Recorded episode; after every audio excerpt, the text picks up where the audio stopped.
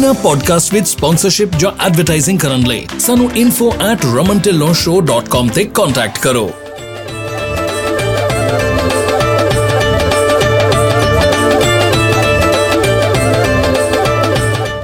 ਇਸ ਐਪੀਸੋਡ ਦਾ ਇਹ ਸੈਗਮੈਂਟ ਤੁਹਾਡੇ ਤੱਕ ਪਹੁੰਚਾ ਰਹੇ ਨੇ flat rate dispatching services incorporated powered by 25 years of combined trucking experience best lanes ਤੇ ਲਓ ਬੈਸਟ ਰੇਟਸ ਤੇ ਸਾਨੂੰ ਮੈਨੇਜ ਕਰਨ ਦਿਓ ਤੁਹਾਡੀ ਸਾਰੀ ਡਿਸਪੈਚ ਉਹ ਵੀ ਸਿਰਫ 5% ਤੇ ਸਾਨੂੰ 5597101212 ਤੇ ਕਾਲ ਕਰੋ ਔਰ ਵਿਜ਼ਿਟ www.flatratedispatching.com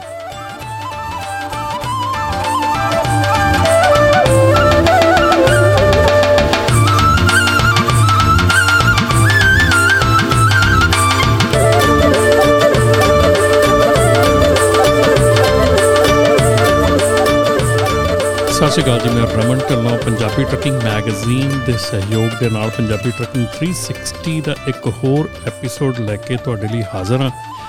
ਇਸ ਐਪੀਸੋਡ ਦੇ ਵਿੱਚ ਵੀ ਆਪਾਂ ਲੜੀਵਾਰ ਜਿਹੜੀ ਗੱਲਬਾਤ ਪਰਮਿਟਿੰਗ ਦੀ ਚੱਲ ਰਹੀ ਸੀ ਜਾਂ ਜਿਹੜੀ ਗੱਲ ਇਫਟਾ ਦੀ ਚੱਲੀ ਸੀ, ਉਸੇ ਹੀ ਲੜੀ ਦੇ ਵਿੱਚ, ਉਸੇ ਸੀਰੀਜ਼ ਦੇ ਵਿੱਚ ਇਹ ਅਗਲਾ ਜਿਹੜਾ ਪ੍ਰੋਗਰਾਮ ਹੈਗਾ ਸੇਫਟੀ ਆਡਿਟ ਬਾਰੇ ਹੈਗਾ ਕਿ ਸੇਫਟੀ ਆਡਿਟ ਜਦੋਂ ਹੁੰਦਾ ਆ ਤੇ ਸੇਫਟੀ ਆਡਿਟ ਕੀ ਹੁੰਦਾ, ਕਿਉਂ ਹੁੰਦਾ ਤੇ ਕਿਸ ਤਰ੍ਹਾਂ ਹੁੰਦਾ, ਔਰ ਚ ਕਿਹੜੀਆਂ ਕਿਹੜੀਆਂ ਚੀਜ਼ਾਂ ਦਾ ਧਿਆਨ ਰੱਖਣ ਦੀ ਲੋੜ ਆ। ਇਸ ਮਸਲੇ ਤੇ ਵੀ ਗੱਲ ਕਰਨ ਦੇ ਲਈ ਸਾਡੇ ਨਾਲ ਜੁੜੇ ਆ, ਸਾਡੇ ਸਟੂਡੀਓ ਵਿੱਚ ਹਾਜ਼ਰ ਆ ਇੰਦੂ ਵਰਮਾ ਹੁਣੀ। ਅਫੋਰਡੇਬਲ ਟਰੱਕਿੰਗ ਸੋਲੂਸ਼ਨਸ ਵੱਲੋਂ।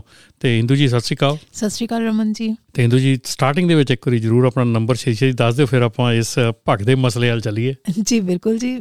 ਮੇਰਾ ਸੈੱਲ ਨੰਬਰ ਹੈ 5595175536 ਔਰ ਮੇਰੇ ਆਫਿਸ ਦਾ ਨੰਬਰ ਹੈ 5592899622 ਜੀ ਬਿਲਕੁਲ। ਤੇ ਇਹ ਜਿਹੜਾ ਅੱਜ ਦਾ ਆਪਣਾ ਜਿਹੜਾ ਮੁੱਦਾ ਹੈਗਾ ਜਾਂ ਮਸਲਾ ਹੈਗਾ ਸੇਫਟੀ ਆਡਿਟ ਸੇਫਟੀ ਆਡਿਟ ਜਿਹੜਾ ਹੈਗਾ ਇਹ ਇੱਕ ਟਰੱਕਿੰਗ ਕੰਪਨੀ ਦਾ ਬਹੁਤ ਹੀ ਜ਼ਰੂਰੀ ਆਡਿਟ ਹੈਗਾ। ਜਿਹੜਾ ਕਿ ਨਵੀਂ ਕੰਪਨੀ ਸ਼ੁਰੂ ਕਰਨ ਤੇ ਪਹਿਲੇ 12 ਮਹੀਨਿਆਂ ਦੇ ਦਰਮਿਆਨ ਜਾਂ 12 ਮਹੀਨਿਆਂ ਤੋਂ ਬਾਅਦ ਦੇ ਵਿੱਚ ਕਿਸੇ ਨਾ ਕਿਸੇ ਟਾਈਮ ਤੇ 18 ਮੰਥਸ ਤੋਂ ਪਹਿਲਾਂ ਪਹਿਲਾਂ ਮੇਰੇ ਖਿਆਲ ਇਹ ਆਡਿਟ ਜਿਹੜਾ ਇਹ ਹੋਣਾ ਜ਼ਰੂਰੀ ਹੈਗਾ। ਸੋ ਇਹਦੇ ਤੇ ਥੋੜਾ ਜਿਹਾ ਚਾਨਣਾ ਪਾਉਗੀ ਇਹ ਜਿਹੜਾ ਆਪਣਾ ਟਾਈਮ ਹੈਗਾ ਆ, ਜਿਹੜੀ ਇੱਕ ਨਵੀਂ ਕੰਪਨੀ ਖੁੱਲਦੀ ਆ, ਉਹਦੇ ਲਈ ਇਹ ਜਿਹੜਾ ਆਡਿਟ ਹੈਗਾ, ਇਹ ਕਿਸ ਤਰ੍ਹਾਂ ਤੇ ਕਿਉਂ ਜ਼ਰੂਰੀ ਹੈਗਾ? ਜੀ ਬਿਲਕੁਲ ਸੇਫਟੀ ਆਡਿਟ ਜਿਹੜਾ ਹੈਗਾ ਉਹ ਜਦੋਂ ਵੀ ਕੋਈ ਨਵੀਂ ਅਥਾਰਟੀ ਓਪਨ ਹੁੰਦੀ ਹੈ ਜ਼ਿਆਦਾਤਰ 2 ਤੋਂ 3 ਮਹੀਨੇ ਵਿੱਚ ਆ ਜਾਂਦਾ ਹੈਗਾ ਪਰ ਫਿਰ ਵੀ ਜਿਹੜੇ ਫਰਸਟ 12 ਮੰਥਸ ਅਸੀਂ ਕਹਿੰਨੇ ਆ ਆਪਰੇਸ਼ਨ ਦੇ ਉਸ ਤੋਂ ਪਹਿਲਾਂ ਪਹਿਲਾਂ ਤਾਂ ਹੋਪਫੁਲੀ ਹੋ ਹੀ ਜਾਂਦਾ ਸੇਫਟੀ ਆਡਿਟ ਹੁਣ ਇਹ ਸੇਫਟੀ ਆਡਿਟ ਕਿਉਂ ਹੁੰਦਾ ਉਹਦੇ ਪਿੱਛੇ ਵਜ੍ਹਾ ਕੀ ਹੈ? ਜੀ। ਵਜ੍ਹਾ ਇਹ ਹੈਗੀ ਹੈ ਕਿ ਉਹ ਵੈਰੀਫਾਈ ਕਰਨਾ ਚਾਹੁੰਦੇ ਆ ਜਿਹੜੇ ਸੇਫਟੀ ਮੈਨੇਜਮੈਂਟ ਕੰਟਰੋਲਸ ਨੇ ਕੀ ਉਹਨਾਂ ਨੂੰ ਫੋਲੋ ਕੀਤਾ ਜਾ ਰਿਹਾ ਕੰਪਲਾਈਂਸ ਦੇ ਨਾਲ ਚੱਲਿਆ ਜਾ ਰਿਹਾ ਹੈ ਕਿ ਨਹੀਂ ਚੱਲਿਆ ਜਾ ਰਿਹਾ। ਸੇਫਟੀ ਨੂੰ ਧਿਆਨ 'ਚ ਰੱਖਿਆ ਜਾ ਰਿਹਾ ਹੈ ਜਾਂ ਨਹੀਂ ਰੱਖਿਆ ਜਾ ਰਿਹਾ। ਜਿਹੜੀ ਨਵੀਂ ਕੰਪਨੀ ਹੈਗੀ ਹੈ ਉਹ ਇਹਨਾਂ ਚੀਜ਼ਾਂ ਨੂੰ ਫੋਲੋ ਕਰ ਰਹੀ ਹੈ ਜਾਂ ਨਹੀਂ ਕਰ ਰਹੀ। ਕੰਪਲਾਈਂਸ ਮੈਂ ਗੱਲ ਕੀਤੀ ਕਿ ਇਨਸ਼ੋਰ ਕਰਦੇ ਆ ਕਿ ਕੰਪਲਾਈਂਸ ਜਿਹੜਾ ਹੈਗਾ ਉਹ ਕਿਤੇ ਕਿਤੇ ਨਾਲ ਹੈ। Federal motor carrier safety regulations ਦੇ ਨਾਲ ਹੈਜ਼ਾਰਡਸ ਮਟੀਰੀਅਲ ਰੈਗੂਲੇਸ਼ਨਸ ਦੇ ਨਾਲ ਜਾਂ ਫਿਰ ਕੀ ਤੁਸੀਂ ਰੈਕੋਰਡ ਜਿਹੜੇ ਹੈਗੇ ਆ, ਉਹ ਮੇਨਟੇਨ ਕਰ ਰਹੇ ਹੋ ਜਾਂ ਨਹੀਂ ਕਰ ਰਹੇ? ਸੋ ਬੇਸਿਕਲੀ ਕਹਿ ਦਈਏ ਜੀ, ਜਿਹੜਾ ਇਹ ਸੇਫਟੀ ਮੈਨੇਜਮੈਂਟ ਹੈਗੀ ਆ ਸੇਫਟੀ ਆਡਿਟ ਹੈਗਾ ਆ, ਇਹ ਮੇਕ ਸ਼ੋਰ ਕੀਤਾ ਜਾਂਦਾ ਆ ਕਿ ਤੁਸੀਂ ਜਿਹੜੀ ਨਵੀਂ ਕੰਪਨੀ ਹੈਗੀ ਆ ਉਹ federal motor carrier safety regulations ਦੇ ਨਾਲ ਹੈਜ਼ਰਡਸ ਮਟੀਰੀਅਲ ਰੈਗੂਲੇਸ਼ਨਸ ਦੇ ਨਾਲ ਤੇ ਰਿਲੇਟਡ ਜਿਹੜੇ ਰੈਕਡ ਕੀਪਿੰਗ ਰਿਕੁਆਇਰਮੈਂਟਸ ਹੈਗੇ ਜਿੱਦਾਂ ਕਿ ਡਰਾਈਵਰ ਫਾਈਲਸ ਹੋ ਗਿਆ ਈਐਲਡੀਜ਼ ਹੋ ਗਿਆ ਮਤਲਬ ਜੋ ਵੀ ਆ ਓਵਰਆਲ ਇਹਦੇ ਵਿੱਚ ਸਾਰਾ ਜਿਹੜਾ ਉਹਨਾਂ ਦਾ ਸੇਫਟੀ ਰੈਕਡ ਦੇਖ ਕੇ ਤਾਂ ਹੀ ਜਿਹੜੀ ਆ ਨਵੀਂ ਕੰਪਨੀ ਨੂੰ ਪਰਮਨੈਂਟ ਕੀਤਾ ਜਾਂਦਾ ਜੀ ਬਿਲਕੁਲ ਉਹਨੂੰ ਤਾਂ ਹੀ ਪਾਸ ਕੀਤਾ ਜਾਂਦਾ ਜੇ ਸਾਰੀਆਂ ਚੀਜ਼ਾਂ ਸੇਫਟੀ ਦਾ ਧਿਆਨ ਰੱਖਿਆ ਜਾ ਰਿਹਾ ਹੈਗਾ ਕੰਪਨੀ ਦੁਆਰਾ ਸੇਫਟੀ ਸਾਰੇ ਕੰਪਲਾਈਂਸ ਦੇ ਨਾਲ ਚੱਲਿਆ ਜਾ ਰਿਹਾ ਫਿਰ ਉਸ ਤੋਂ ਬਾਅਦ ਉਹਨੂੰ ਆਡਿਟ ਕਰਨ ਤੋਂ ਬਾਅਦ ਹੀ ਉਹਨੂੰ ਪਾਸ ਕਰਦੇ ਆ ਸੋ ਇਹ ਇਹਦੇ ਵਿੱਚ ਇਹ ਵੀ ਹੁੰਦਾ ਹੈ ਕਿ ਜੇ ਤੁਸੀਂ ਇਹਦੇ ਵਿੱਚ ਪਾਸ ਨਹੀਂ ਹੁੰਦੇ ਤੇ ਤੁਹਾਨੂੰ ਥੋੜਾ ਜਿਹਾ ਟਾਈਮ ਮਿਲ ਜਾਂਦਾ ਹੁੰਦਾ ਹੈ।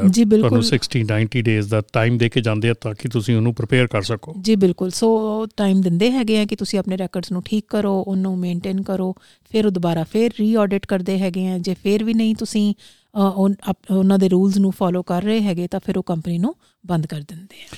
ਸੋ ਬੇਸਿਕਲੀ ਇਹ ਆ ਕਿ ਜੇ ਤੁਸੀਂ ਨਵੀਂ ਕੰਪਨੀ ਖੋਲੀ ਹੈਗੀ ਆ ਤੇ ਮੇਕ ਸ਼ੋਰ ਤੁਸੀਂ ਪ੍ਰੋਪਰਲੀ ਉਸ ਕੰਪਨੀ ਨੂੰ ਰਨ ਕਰੋ ਪ੍ਰੋਪਰਲੀ ਸਾਰਾ ਕੁਝ ਮੇਨਟੇਨ ਕਰੋ ਅਕੋਰਡਿੰਗ ਟੂ ਦਾ ਲਾਅ ਜਿਹੜਾ ਚੱਲੋ, ਤੇ ਤਾਂ ਹੀ ਜਾ ਕੇ ਤੁਹਾਡੀ ਕੰਪਨੀ ਜਿਹੜੀ ਆ ਉਹ ਜਿਹੜੀ ਆ ਤੁਹਾਡੀ ਪਰਮਨੈਂਟ ਜਿਹੜੀ ਉਹ ਤੁਹਾਨੂੰ ਮਿਲਦੀ ਆ ਤੁਹਾਡੀ ਕੰਪਨੀ ਜਿਹੜੀ ਪਾਸ ਹੁੰਦੀ ਆ ਔਰ ਉਸ ਤੋਂ ਬਾਅਦ ਪਰਮਨੈਂਟ ਹੁੰਦੀ ਆ ਨਿਊ ਐਂਟਰੈਂਟ ਤੋਂ ਸੋ ਉਹ ਤਾਂ ਹੀ ਹੋ ਸਕਦੀ ਆ। ਬਿਲਕੁਲ ਜੀ। ਸੋ ਹੁਣ ਜੇ ਆਪਾਂ ਗੱਲ ਕਰੀਏ ਕਿ ਇਹ ਬੇਸਿਕਲੀ ਤਾਂ ਸੇਫਟੀ ਆਡਿਟ ਜਿਹੜਾ ਆ ਪਾਸ ਕਰਾਉਣਾ ਕਿਸੇ ਵੀ ਕੰਪਨੀ ਦੇ ਲਈ ਬਹੁਤ ਜ਼ਿਆਦਾ ਜ਼ਰੂਰੀ ਹੈਗਾ ਕਿਉਂਕਿ ਕੰਪਨੀ ਨੇ ਜੇ ਬਿਜ਼ਨਸ 'ਚ ਰਹਿਣਾ ਡੇਢ ਸਾਲ ਤੋਂ ਬਾਅਦ ਦੇ ਵਿੱਚ ਸਾਲ ਸਵਾ ਸਾਲ ਤੋਂ ਬਾਅਦ 'ਚ ਜੇ ਬਿਜ਼ਨਸ 'ਚ ਰਹਿਣਾ ਆ ਤੇ ਆਈ ਥਿੰਕ ਉਹਨੂੰ ਜਿਹੜਾ ਇਹ ਸੇਫਟੀ ਆਡਿਟ ਪਾਸ ਕਰਨਾ ਬਹੁਤ ਜ਼ਿਆਦਾ ਜ਼ਰੂਰੀ ਹੈਗਾ। ਜੀ ਬਿਲਕੁਲ ਜੀ। ਤੇ ਇਹ ਜਿਹੜਾ ਸੇਫਟੀ ਆਡਿਟ ਹੈਗਾ ਆ ਇਹ ਕਈ ਵਾਰੀ ਹੁੰਦਾ ਵੀ ਸੀ ਨਾ ਮਤਲਬ ਕਿ ਪਹਿਲਾਂ ਆਮ ਤੌਰ ਤੇ ਇਹ ਚੱਲਦਾ ਵੀ ਆ ਕਿ ਡੇਢ ਸਾਲ ਬਾਅਦ ਕੰਪਨੀ ਨਵੀਂ ਖੁੱਲ ਜਾਂਦੀ ਆ। ਜੀ ਬਿਲਕੁਲ। ਤੇ ਉਹ ਮੇਰੇ ਖਿਆਲ ਇਸੇ ਹੀ ਸੇਫਟੀ ਆਡਿਟ ਦੇ ਫੇਲ ਹੋਣ ਦੇ ਰੀਜ਼ਨ ਕਰਕੇ ਹੀ ਨਵੀਂ ਕੰਪਨੀ ਖੁੱਲਦੀ ਸੀਗੀ। ਜੀ ਬਿਲਕੁਲ ਠੀਕ ਹੈ ਜੀ। ਆਉਂਦੇ ਸਮੇਂ ਦੇ ਵਿੱਚ ਇਹ ਲੂਪ ਹੋਲ ਵੀ ਸ਼ਾਇਦ ਕਿਤੇ ਨਾ ਕਿਤੇ ਜਾ ਕੇ ਬੰਦ ਹੋ ਜਾਣਾ ਆ ਕਿ ਕਿਤੇ ਨਾ ਕਿਤੇ ਤਾਂ ਬੰਦ ਹੋ ਚੁੱਕਾ ਥੋੜਾ ਬਹੁਤ ਪਰ ਥੋੜਾ ਬਹੁਤ ਜਿਹੜਾ। ਰਹਿੰਦਾ ਉਹ ਬੰਦ ਹੋ ਜਾਏਗਾ ਸੋ ਇਹ ਸੇਫਟੀ ਆਡਿਟ ਜਿਹੜਾ ਕੰਡਕਟ ਕਿੱਦਾਂ ਕੀਤਾ ਜਾਂਦਾ? ਮਤਲਬ ਕਿੱਦਾਂ ਇਹਦੀ ਕਿਹੜੀ ਕਿਹੜੀ ਚੀਜ਼ ਵਿੱਚ ਦੇਖਣੀ ਜਿਹੜੀ ਜ਼ਰੂਰੀ ਆ ਕਿਹਦੇ ਕੌਣ ਇਹਨੂੰ ਆਡਿਟ ਕਰਦਾ ਆ ਕਿੱਥੇ ਕਰਦਾ ਆ ਤੇ ਕਿੱਦਾਂ ਕਰਦਾ? ਜੀ ਬਿਲਕੁਲ ਸਭ ਤੋਂ ਪਹਿਲਾਂ ਤਾਂ ਤੁਹਾਡਾ ਪਹਿਲਾ ਕੁਐਸਚਨ ਕਿ ਇਹਨੂੰ ਕੌਣ ਆਡਿਟ ਕਰਦਾ ਹੈ ਸੋ। ਐਫਐਮਸੀਐਸਏ ਸਰਟੀਫਾਈਡ ਜਿਹੜੇ ਆਡੀਟਰਸ ਹੁੰਦੇ ਨੇ ਉਹ ਇਸ ਆਡਿਟ ਨੂੰ ਕੰਡਕਟ ਕਰਦੇ ਆ। ਜੀ। ਕਿੱਥੇ ਕੀਤਾ ਜਾਂਦਾ ਹੈ? ਇਹ ਜਿੱਥੇ ਤੁਹਾਡਾ ਫਿਜ਼ੀਕਲ ਐਡਰੈਸ ਹੈ ਪਲੇਸ ਆਫ ਬਿਜ਼ਨਸ ਉੱਥੇ ਵੀ ਕੰਡਕਟ ਕੀਤਾ ਜਾ ਸਕਦਾ ਹੈ ਜਾਂ ਫਿਰ ਇਲੈਕਟ੍ਰੋਨਿਕਲੀ ਅੱਜਕੱਲ ਪੋਰਟਲ ਦੇ ਉੱਤੇ ਜਿਹੜਾ ਸੇਫਟੀ ਆਡਿਟ ਵਾਸਤੇ ਸਪੈਸ਼ਲ ਲੌਗਇਨ ਉਹਨਾਂ ਨੇ ਬਣਾਇਆ ਹੋਇਆ ਹੈ। ਸੋ ਉਹਦੇ ਉੱਤੇ ਵੀ ਤੁਸੀਂ ਆਪਣੇ ਡਾਕੂਮੈਂਟਸ ਅਪਲੋਡ ਕਰ ਸਕਦੇ ਹੈਗੇ ਹੋ। ਉਹ ਆਪਣੇ ਉਹ ਆਪਣੀ ਪਲੇਸ ਦੇ ਉੱਤੇ ਬੈਠ ਕੇ ਸਾਰੇ ਆਡਿਟਸ ਚੈੱਕ ਕਰ ਲੈਂਦੇ ਆ। ਜੇ ਉਹਨਾਂ ਨੂੰ ਜ਼ਰੂਰਤ ਮਹਿਸੂਸ ਹੁੰਦੀ ਹੈ ਤਾਂ ਤੁਹਾਡੇ ਬਿਜ਼ਨਸ ਪਲੇਸ ਤੇ ਆ ਕੇ ਅ, ਤੁਹਾਡੇ ਡਾਕੂਮੈਂਟਸ ਦੇਖ ਸਕਦੇ ਨੇ। ਅਦਰਵਾਈਜ਼ ਅੱਜਕੱਲ ਇਲੈਕਟ੍ਰੋਨਿਕਲੀ ਵੀ ਉਹ ਡਾਕੂਮੈਂਟਸ ਉੱਥੇ ਦੇਖ ਲੈਂਦੇ ਆ ਸਾਰੇ। ਮੇਰੇ ਖਿਆਲ ਦੇ ਵਿੱਚ ਇੱਥੇ ਆਣ ਕੇ ਇਹ ਵੀ ਸਿਚੁਏਸ਼ਨ ਕਈ ਵਾਰੀ ਕਈ ਲੋਕਾਂ ਨੂੰ ਆ ਜਾਂਦੀ ਹੈ ਕਿ ਜਦੋਂ ਆਪਾਂ ਜਿਹੜਾ ਫਿਜ਼ੀਕਲ ਐਡਰੈਸ ਹੈ ਉਹ ਘਰ ਦਾ ਦਿੱਤਾ ਹੁੰਦਾ ਆ। ਜੀ ਔਰ ਬਿਲਕੁਲ ਕੰਪਨੀ ਜਿਹੜੀ ਆ ਉਹ ਅਸੀਂ ਸਾਡਾ ਟਰੱਕ ਕਿਤੇ ਹੋਰ ਖੜਾ ਹੁੰਦਾ ਆ। ਕੀ ਉਹ ਮਸਲਾ ਵੀ ਕ੍ਰੀਏਟ ਹੋ ਜਾਂਦਾ? ਜੀ ਕਈ ਵਾਰੀ ਹੋ ਜਾਂਦਾ। ਸਾਡੇ ਕੋਲੋਂ ਕਈ ਪੁੱਛਦੇ ਹੈਗੇ ਆ ਕਿ ਸਾਡਾ ਟਰੱਕ ਤਾਂ ਯਾਰਡ 'ਚ ਖੜਾ ਹੋਇਆ ਹੈ ਸੋ ਜਿਹੜਾ ਫਿਜ਼ੀਕਲ ਜਿਹੜਾ ਸਾਡਾ ਐਡਰੈਸ ਹੈਗਾ ਉਹ ਘਰ ਦਾ ਹੈਗਾ। ਜੀ। ਸੋ ਅਸੀਂ ਇਹੀ ਕਹੀਦਾ ਕਿ ਤੁਸੀਂ ਘਰ ਦਾ ਹੀ ਜਿੱਥੇ ਵੀ ਤੁਸੀਂ ਆਪਣੇ ਪੇਪਰ ਵਰਕ ਰੱਖਿਆ ਹੋਇਆ ਹੈ ਐਡਰੈਸ ਉੱਥੇ ਦਾ ਹੋਣਾ ਚਾਹੀਦਾ ਟਰੱਕ ਦੀ ਇਨਸਪੈਕਸ਼ਨ ਇੱਕ ਡਿਫਰੈਂਟ ਪਾਰਟ ਹੈਗਾ ਲੇਕਿਨ ਇਹ ਹੈ ਕਿ ਜਿੱਥੇ ਤੁਹਾਡਾ ਪੇਪਰ ਵਰਕ ਜਿੱਥੇ ਹੈਗਾ ਉਹਨਾਂ ਨੇ ਉੱਥੇ ਆ ਕੇ ਤੁਹਾਡਾ ਦੇਖਣਾ ਹੁੰਦਾ ਪੇਪਰ ਵਰਕ ਜੀ ਤੇ ਜਿਹੜੇ ਇਹਦੇ ਸਬਮਿਸ਼ਨ ਤੁਸੀਂ ਦੱਸਿਆ ਕਿ ਜੇ ਤੁਹਾਡੇ ਪਲੇਸ ਤੇ ਉੱਥੇ ਹੋਈ ਹੈ ਤਾਂ ਆਬਵੀਅਸਲੀ ਉਹਨਾਂ ਨੇ ਆਣ ਕੇ ਚੈੱਕ ਕਰਨਾ ਹੈਗਾ। ਤੇ ਜੇ ਇਲੈਕਟ੍ਰੋਨਿਕਲੀ ਕੀਤੀ ਹੈਗੀ ਤਾਂ ਤੁਸੀਂ ਅਪਲੋਡ ਕਰਨੀ ਹੈ। ਹਾਂਜੀ ਉਹਨਾਂ ਦੇ ਅਸੀਂ ਅਪਲੋਡ ਕਰਨੀ ਹੁੰਦੀ ਹੈ ਜਾਂ ਫਿਰ ਉਹਨਾਂ ਨੂੰ ਵਾਇਆ ਮੇਲ ਵੀ ਕਰ ਸਕਦੇ ਆ ਆਪਾਂ ਸਾਰੇ ਡਾਕੂਮੈਂਟਸ ਮੇਲ ਕਰ ਸਕਦੇ ਆ ਐਫਐਮਸੀਐਸਏ ਨੂੰ ਜਾਂ ਫਿਰ ਫੈਕਸ ਵੀ ਕੀਤੇ ਜਾ ਸਕਦੇ ਆ ਡਾਕੂਮੈਂਟਸ ਜੀ ਸੋ ਐਫਐਮਸੀਐਸ ਦਾ ਜਿਹੜਾ ਪੋਰਟਲ ਹੈਗਾ ਉਹਦੇ ਤੇ ਅਪਲੋਡ ਕਰਨੇ ਜਿਹੜੇ ਆ। ਉਹਨੂੰ ਵੀ ਉਹ ਵੀ ਇੱਕ ਮਾਧਿਅਮ ਹੈਗਾ। ਜੀ ਬਿਲਕੁਲ ਉਹਨਾਂ ਦਾ ਸੇਫਟੀ ਆਡਿਟ ਦਾ ਇੱਕ ਅਲੱਗ ਵੈਬਸਾਈਟ ਹੈਗੀ ਹੈ ਸੇਫਟੀ ਆਡਿਟ ਵਾਸਤੇ ਸਪੈਸ਼ਲੀ ਐਸੇ ਚੀਜ਼ ਲਈ ਬਣਾਈ ਹੋਈ ਹੈ ਉਹਨਾਂ ਨੇ। ਸੋ ਉਹਦੇ ਵਿੱਚ ਉਹਦੇ ਤੇ ਲੌਗਇਨ ਉਹਦੇ ਲਈ ਤੁਹਾਨੂੰ ਡੀਓਟੀ ਨੰਬਰ ਤੇ ਪਿਨ ਨੰਬਰ ਚਾਹੀਦਾ ਹੁੰਦਾ। ਉਹਦੇ ਤੇ ਲੌਗਇਨ ਕਰਕੇ ਆਪਣੇ ਡਾਕੂਮੈਂਟਸ ਅਪਲੋਡ ਕਰ ਸਕਦੇ ਹੋ ਤੁਸੀਂ। ਈਐਲਡੀ ਅਗਰ ਉਹ ਤੁਹਾਡੇ ਕੋਲੋਂ ਇਲੈਕਟ੍ਰੋਨਿਕ ਮੰਗਦੇ ਹੈਗੇ ਆ ਤਾਂ ਉਹਦੇ ਵਾਸਤੇ ਉਹਨਾਂ ਨੇ ਤੁਹਾਨੂੰ ਵੈਬ ਐਡਰੈਸ ਦਿੱਤਾ ਹੁੰਦਾ ਉਹਦੇ ਤੇ ਜਾ ਕੇ ਈਐਲਡੀ ਅਪਲੋਡ ਕਰਨੀ ਹੁੰਦੀ ਹੈ। ਜੀ ਤੇ ਹੁਣ ਇੰਦੂ ਜੇ ਆਪਾਂ ਗੱਲ ਕਰੀਏ ਜੇ ਵੀ ਇਹ ਜਿਹੜੀਆਂ ਹੁਣ ਆਪਾਂ ਚੀਜ਼ਾਂ ਕਰ ਲੀਆਂ ਕਿ ਸਾਰੀਆਂ ਚੀਜ਼ਾਂ ਆ ਇਹ ਇਹ ਇਹ ਕਿਹੜੀ ਕਿਹੜੀ ਏਜੰਸੀ ਨੇ ਕਰਨਾ ਆ ਕਿਵੇਂ। ਕਿਵੇਂ ਕਰਨਾ ਆ ਕਿਹੜੇ ਕਿਹੜੇ ਮਤਲਬ ਕਿ ਅਜੇ ਆਪਾਂ ਨੂੰ ਕਿਹੜੇ ਡਾਕੂਮੈਂਟਸ ਉੱਥੇ ਤੱਕ ਨਹੀਂ ਪਹੁੰਚੇ ਪਰ। ਲੇਕਿਨ ਹੁਣ ਕਿਹੜੀਆਂ ਕਿਹੜੀਆਂ ਵਾਇਓਲੇਸ਼ਨਸ ਹੈਗੀਆਂ ਜਿਹੜੀਆਂ ਕਿ ਸੇਫਟੀ ਆਡਿਟ ਜਿਸ ਕਰਕੇ ਕਿ ਆਪਾਂ ਫੇਲ ਹੋ ਸਕਦਾ ਜੀ ਬਿਲਕੁਲ ਬਹੁਤ ਸਾਰੇ ਕਾਰਨ ਹੈਗੇ ਆ ਜਿਹਦੀ ਵਜ੍ਹਾ ਨਾਲ ਜਿਹੜਾ ਸੇਫਟੀ ਆਡਿਟ ਆ ਉਹ ਫੇਲ ਹੋ ਜਾਂਦਾ ਅਸੀਂ ਉਹਨਾਂ ਨੂੰ ਵਾਇਲੇਸ਼ਨਸ ਕਹਿੰਦੇ ਆ ਉਹਨਾਂ ਵਾਇਲੇਸ਼ਨਸ ਦੇ ਵਿੱਚ ਸਭ ਤੋਂ ਪਹਿਲੀ ਜਿਹੜੀ ਵਾਇਲੇਸ਼ਨ ਹੈਗੀ ਹੈ ਉਹ ਹੈਗੀ ਅਲਕੋਹਲ ਐਂਡ ਡਰੱਗ ਵਾਇਲੇਸ਼ਨਸ ਇਹਦੇ ਵਿੱਚ ਸਭ ਤੋਂ ਪਹਿਲਾ ਪਾਰਟ ਹੈਗਾ ਕਿ ਜੇ ਤੁਹਾਡੇ ਡਰਾਈਵਰ ਦੇ ਕੋਲ ਜਿਹਨੂੰ ਤੁਸੀਂ ਅਪਲੋਡ ਕੀਤਾ ਉਹਦੇ ਕੋਲ CDL ਨਹੀਂ ਹੈ ਕਮਰਸ਼ੀਅਲ ਡਰਾਈਵਰ ਲਾਇਸੈਂਸ ਉਹਦੇ ਕੋਲ ਜੇ ਨਹੀਂ ਹੈਗਾ ਤਾਂ ਇਹ ਤੁਹਾਡਾ ਸੇਫਟੀ ਆਡਿਟ ਫੇਲ ਹੋਣਾ ਜ਼ਰੂਰੀ ਹੈ। ਇਹ ਤਾਂ ਸਿੰਪਲ ਜੀ ਆਪਣੀ ਰਿਕੁਆਇਰਮੈਂਟ ਹੈ। ਰਿਕੁਆਇਰਮੈਂਟ ਹੀ ਸਿੰਪਲ ਹੈਗੀ ਹੈ ਸੋ ਅਗਰ ਤੁਸੀਂ ਇਸ ਚੀਜ਼ ਦਾ ਧਿਆਨ ਨਹੀਂ ਰੱਖਿਆ ਹੈਗਾ ਤੁਸੀਂ ਡਰਾਈਵਰ ਏ ਕਲਾਸ ਲਾਇਸੈਂਸ ਨਹੀਂ ਹੈਗਾ ਤੇ ਤੁਸੀਂ ਭੇਜ ਦਿੱਤਾ ਤਾਂ ਆਬਵੀਅਸ ਹੈ ਕਿ ਉਹ ਇਹ ਵਾਇਲੇਸ਼ਨ ਹੈ ਇਸ ਤੋਂ ਇਲਾਵਾ ਆ ਗਿਆ ਡਿਸਕੁਆਲੀਫਾਈਡ ਡਰਾਈਵਰ ਅਗਰ ਤੁਹਾਡਾ ਡਰਾਈਵਰ ਜਿਹੜਾ ਹੈਗਾ ਉਹ ਕਿਤੇ ਨਾ ਕਿਤੇ ਡਿਸਕੁਆਲੀਫਾਈ ਹੋਇਆ ਹੈਗਾ ਡਰਾਈਵ ਕਰਨ ਤੋਂ ਤਾਂ ਤੁਸੀਂ ਉਹਨੂੰ ਯੂਜ਼ ਕਰਦੇ ਪਏ ਹੋ ਡਰਾਈਵਰ ਨੂੰ। ਤਾਂ ਵੀ ਸੇਫਟੀ ਆਡਿਟ ਫੇਲ ਹੋਣਾ ਜ਼ਰੂਰੀ ਹੈ। ਜੇ ਤੁਹਾਡੇ ਡਰਾਈਵਰ ਦਾ ਲਾਇਸੈਂਸ ਰਿਵੋਕ ਹੋ ਗਿਆ ਸਸਪੈਂਡ ਹੋ ਗਿਆ ਜਾਂ ਕੈਨਸਲ ਹੋਇਆ ਹੋਇਆ ਫਿਰ ਵੀ ਤੁਹਾਡਾ ਡਰਾਈਵਰ ਉਸ ਟਰੱਕ ਨੂੰ ਚਲਾ ਰਿਹਾ ਹੈਗਾ ਤਾਂ ਵੀ ਫੇਲ ਹੋ ਜਾਂਦਾ ਹੈ। ਐਂਡ ਅਨਦਰ ਇਜ਼ ਕਿ ਅਗਰ ਤੁਹਾਡਾ ਮੈਡੀਕਲੀ ਅਨਫਿਟ ਡਰਾਈਵਰ ਜਿਹੜਾ ਹੈਗਾ ਅਗਰ ਤੁਹਾਡੇ ਟਰੱਕ ਨੂੰ ਡਰਾਈਵ ਕਰ ਰਿਹਾ ਹੈ ਉਹਦਾ ਤੁਸੀਂ ਮੈਡੀਕਲੀ ਐਗਜ਼ਾਮੀਨੇਸ਼ਨ। ਸਰਟੀਫਿਕੇਟ ਤੁਸੀਂ ਨਹੀਂ ਲਿੱਤਾ ਫਿਜ਼ੀਕਲੀ ਕੁਆਲੀਫਾਈਡ ਨਹੀਂ ਹੈਗਾ ਤਾਂ ਫਿਰ ਵੀ ਜਿਹੜਾ ਸੇਫਟੀ ਆਡਿਟ ਹੈ ਇਹ ਫੇਲ ਹੋ ਜਾਂਦਾ ਹੈ। ਤੇ ਇਹ ਮੇਰੇ ਖਿਆਲ ਇਹ ਜਿਹੜੀਆਂ ਚੀਜ਼ਾਂ ਆਪਾਂ ਤੁਸੀਂ ਹੁਣੇ ਗਣਵਾਈਆਂ ਹੈਗੀਆਂ ਤੇ ਜੀ। ਜੇ ਮੈਂ ਇੱਕ ਸਿੰਪਲ ਸ਼ਬਦਾਂ ਚ ਕਹਾਂ ਕਿ ਜੇ ਪ੍ਰੋਪਰ ਤੁਸੀਂ ਡਰਾਈਵਰ ਫਾਈਲ ਕ੍ਰੀਏਟ ਕੀਤੀ ਹੈ ਪ੍ਰੋਪਰ ਡਰਾਈਵਰ ਐਪਲੀਕੇਸ਼ਨ ਲਈ ਆ ਤੇ ਇਹ ਚੀਜ਼ਾਂ ਤੇ ਉੱਥੇ ਹੀ ਸਾਰੀਆਂ ਜਿਹੜੀਆਂ ਜੀ, ਚੱਕ ਹੋ ਜਾਂਦੀਆਂ ਇਹ ਚੀਜ਼ਾਂ ਤਾਂ ਉੱਥੇ ਹੀ ਤੁਸੀਂ ਰਿਕਵਰ ਕਰ ਸਕਦੇ ਆ ਜੀ ਇਹ ਤੁਹਾਡੀ। ਕੋਈ ਵੀ ਜਿਹੜੀ ਗਲਤੀ ਹੈ ਨਹੀਂ ਹੋ ਸਕਦੀ ਜੇ ਤੁਹਾਡੀ ਪ੍ਰੋਪਰ ਡਰਾਈਵਰ ਫਾਈਲ ਮੇਨਟੇਨ ਕੀਤੀ ਹੋਵੇ ਬਿਲਕੁਲ ਜੀ ਅਗਰ ਡਰਾਈਵਰ ਫਾਈਲ ਪ੍ਰੋਪਰਲੀ ਮੇਨਟੇਨ ਕੀਤੀ ਉੱਥੇ ਹੀ ਤੁਸੀਂ ਸਾਰੀਆਂ ਰਿਕੁਆਇਰਮੈਂਟਸ ਨੂੰ ਢੰਗ ਨਾਲ ਪੂਰਾ ਕੀਤਾ ਹੈ ਤਾਂ ਇਹ ਵਾਲਾ ਜਿਹੜਾ ਸਟੈਪ ਹੈਗਾ ਇਹ ਉੱਥੇ ਹੀ ਪੂਰਾ ਹੋ ਜਾਂਦਾ ਹੈ ਸਾਨੂੰ ਇੱਥੇ ਵਰੀ ਕਰਨ ਦੀ ਜ਼ਰੂਰਤ ਨਹੀਂ ਹੁੰਦੀ ਉਸ ਤੋਂ ਬਾਅਦ। ਹਾਂਜੀ ਤੋਂ ਇਸ ਤੋਂ- ਇਸ ਤੋਂ ਅੱਗੇ ਜਿਹੜੀਆਂ ਹੋਰ ਜਿਹੜੀਆਂ ਜਿਹੜੀਆਂ ਵਾਇਲੇਸ਼ਨਸ ਹੈਗੀਆਂ ਜਿਨ੍ਹਾਂ ਕਰਕੇ ਹੁੰਦਾ ਉਹਦੇ ਬਾਰੇ ਚ? ਜੀ ਇਸ ਤੋਂ ਬਾਅਦ ਨੈਕਸਟ ਆ ਜਾਂਦੀਆਂ ਆਪਰੇਟਰ ਵਾਇਲੇਸ਼ਨਸ ਜਿਹੜੀਆਂ ਆਪਰੇਟਰ ਵਾਇਲੇਸ਼ਨਸ ਹੈਗੀਆਂ ਨੇ ਇਹਦਾ ਮਤਲਬ ਹੈ ਕਿ ਪਹਿਲੀ ਹੈਗੀ ਹੈ ਕਿ ਤੁਹਾਡੇ ਕੋਲ ਰਿਕੁਆਇਰਡ ਲੈਵਲ ਆਫ ਇੰਸ਼ੋਰੈਂਸ ਨਹੀਂ ਹੈਗਾ। ਜਰਨਲੀ ਜਿਹੜੇ ਆਪਣੇ ਟਰੱਕ ਹੈਗੇ ਆ ਉਹਨਾਂ ਦੀ 750000 ਦੀ ਲਾਇਬਿਲਿਟੀ ਚ ਜ਼ਰੂਰੀ ਹੈਗੀ ਹੈ। ਜੇ ਤੁਹਾਡੇ ਕੋਲ required insurance level of insurance ਨਹੀਂ ਹੈਗਾ ਉਹਨੂੰ ਆਪਰੇਟਰ ਵਾਇਲੇਸ਼ਨ ਕਹਿੰਦੇ ਹੈਗੇ ਆ ਉਹਦੀ ਵਜ੍ਹਾ ਨਾਲ ਵੀ ਜਿਹੜਾ ਸੇਫਟੀ ਆਡਿਟ ਹੈ ਉਹ ਫੇਲ ਹੋ ਜਾਂਦਾ ਹੈ। ਤੇ ਦੂਸਰਾ ਨੈਕਸਟ ਹੈਗਾ ਕਿ ਜਿਹੜਾ ਡਰਾਈਵਰਸ ਹੈਗੇ ਆ ਉਹਨਾਂ ਦੇ ਆਰਸ ਆਫ ਸਰਵਿਸ ਰੈਕੋਰਡ ਜਿਹੜਾ ਹੈਗਾ ਉਹ ਨਹੀਂ ਮੇਨਟੇਨ ਕੀਤਾ ਜਾ ਰਿਹਾ ਅ, ਕਿਉਂਕਿ ਇਹ ਵੀ ਇੱਕ ਰਿਕੁਆਇਰਮੈਂਟ ਹੈ ਲੌਗ ਬੁక్స్ ਦੀ ਅ, ਸੋ ਅਗਰ ਉਹ ਮੇਨਟੇਨ ਨਹੀਂ ਕੀਤਾ ਜਾ ਰਿਹਾ ਤਾਂ ਵੀ ਆਪਣਾ ਜਿਹੜਾ ਸੇਫਟੀ ਆਡਿਟ ਹੈ ਉਹ ਫੇਲ ਹੋ ਜਾਂਦਾ ਹੈ। ਅ, ਇਸ ਤੋਂ ਬਾਅਦ ਆਪਣਾ ਆ ਜਾਂਦਾ ਰਿਪੇਅਰ ਐਂਡ ਇਨਸਪੈਕਸ਼ਨ ਵਾਇਲੇਸ਼ਨਸ ਜਿਹੜੀ ਤੀਸਰੀ ਚੀਜ਼ ਹੈਗੀ ਹੈ ਉਹਦੇ ਵਿੱਚ repairs and inspection violence violations ਦੇ ਵਿੱਚ ਹੈਗਾ ਕਿ ਅਗਰ ਜਿਹੜਾ ਤੁਹਾਡਾ ਵਹੀਕਲ ਹੈਗਾ ਉਹ ਆਊਟ ਆਫ ਸਰਵਿਸ ਡਿਕਲੇਅਰ ਕੀਤਾ ਗਿਆ ਜੀ ਸੇਫਟੀ ਦੀਆਂ ਕਮੀਆਂ ਕਰਕੇ ਤਾਂ ਵੀ ਆਪਣੀ ਜਿਹੜਾ ਸੇਫਟੀ ਆਡਿਟ ਹੈ ਉਹ ਫੇਲ ਹੋ ਜਾਂਦਾ ਹੈ ਜਾਂ ਫਿਰ ਅਗਰ ਉਹਨੂੰ ਆਊਟ ਆਫ ਸਰਵਿਸ ਡਿਕਲੇਅਰ ਕੀਤਾ ਗਿਆ ਸੀ ਤੁਸੀਂ ਉਹਦੇ ਤੇ ਪ੍ਰੋਪਰ ਰਿਪੇਅਰਸ ਨਹੀਂ ਕਰਵਾਈਆਂ। ਇਨਸਪੈਕਸ਼ਨ ਰਿਪੋਰਟਸ ਨਹੀਂ ਤੁਸੀਂ ਉਹਦੀਆਂ ਪ੍ਰੋਪਰ ਤੁਹਾਡੀਆਂ ਹੈਗੀਆਂ। ਜਾਂ ਫਿਰ ਤੁਸੀਂ ਉਹਨੂੰ ਜਿਹੜਾ ਵਹੀਕਲ ਹੈਗਾ ਉਹਨੂੰ ਐਨੂਅਲੀ ਇਨਸਪੈਕਟ ਨਹੀਂ ਕਰਵਾਇਆ ਤਾਂ ਵੀ ਜਿਹੜਾ ਆਪਣਾ ਸੇਫਟੀ ਆਡਿਟ ਹੈਗਾ ਉਹ ਫੇਲ ਹੋ ਜਾਂਦਾ ਹੈ। ਤੇ ਆਪਾਂ ਇੱਥੇ ਇੰਦੂ ਜੀ ਛੋਟੀ ਜਿਹੀ ਇੱਕ ਬ੍ਰੇਕ ਲੈਣੀ ਆ ਤੇ ਬ੍ਰੇਕ ਤੋਂ ਬਾਅਦ ਆਪਾਂ ਇਹ ਜਿਹੜੀ ਕਨਵਰਸੇਸ਼ਨ ਹੈਗੀ ਹੈ ਆਪਣੀ ਗੱਲਬਾਤ ਜਾਰੀ ਰੱਖਾਂਗੇ। ਜਿਹੜੀ ਇਹ ਸੇਫਟੀ ਆਡਿਟ ਦੀ ਹੈਗੀ ਆ ਤੇ ਮਿਲਦੇ ਆ ਛੋਟੀ ਜਿਹੀ ਬ੍ਰੇਕ ਤੋਂ ਬਾਅਦ। ਇਸ ਐਪੀਸੋਡ ਦਾ ਇਹ ਸੈਗਮੈਂਟ ਤੁਹਾਡੇ ਤੱਕ ਪਹੁੰਚਾ ਰਹੇ ਨੇ flat rate dispatching services incorporated powered by 25 years of combined trucking experience best lanes ਤੇ ਲਓ ਬੈਸਟ ਰੇਟਸ ਤੇ ਸਾਨੂੰ ਮੈਨੇਜ ਕਰਨ ਦਿਓ ਤੁਹਾਡੀ ਸਾਰੀ ਡਿਸਪੈਚ ਉਹ ਵੀ ਸਿਰਫ 5% ਤੇ। ਸਾਨੂੰ 5597101212 ਤੇ ਕਾਲ ਕਰੋ ਔਰ ਵਿਜ਼ਿਟ www.flatratedispatching.com ਹੁਣ ਲਓ 55 ਸੈਂਟਸ ਤੱਕ ਦਾ ਫਿਊਲ ਡਿਸਕਾਊਂਟ ਅਪਲਾਈ ਕਰਨ ਲਈ gonapta.org ਤੇ ਜਾਓ। ਕੋਈ ਫੀ ਨਹੀਂ, ਕੋਈ ਕ੍ਰੈਡਿਟ ਚੈੱਕ ਨਹੀਂ।